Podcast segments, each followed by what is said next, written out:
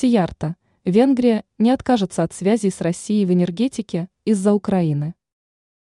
Глава МИД Венгрии Петр Сиярта заявил, что страна не откажется от сотрудничества с РФ в энергетике из-за конфликта в Украине.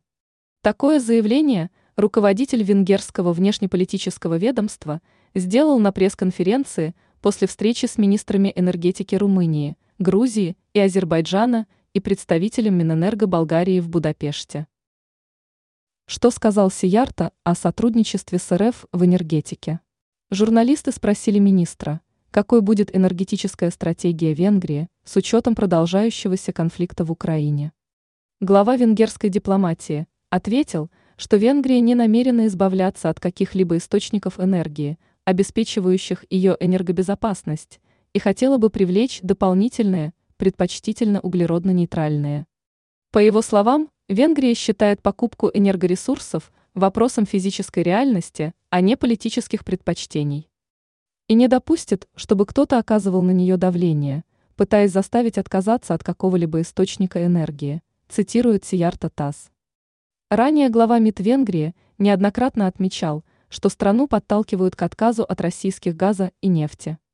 Он добавил, что Венгрия сохраняет курс на диверсификацию, которая означает привлечение большего количества источников энергии, а не замену одного источника другим. Россия продолжает оставаться основным поставщиком энергоресурсов в Венгрию.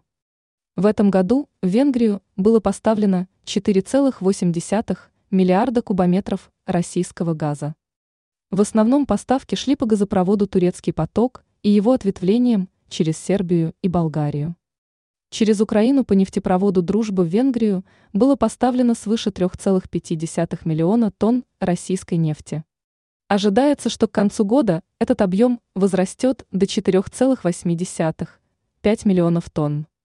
Кроме того, единственная венгерская атомная электростанция в Пакше работает на российском ядерном топливе. По проекту российской госкорпорации «Росатом» там строят два новых энергоблока.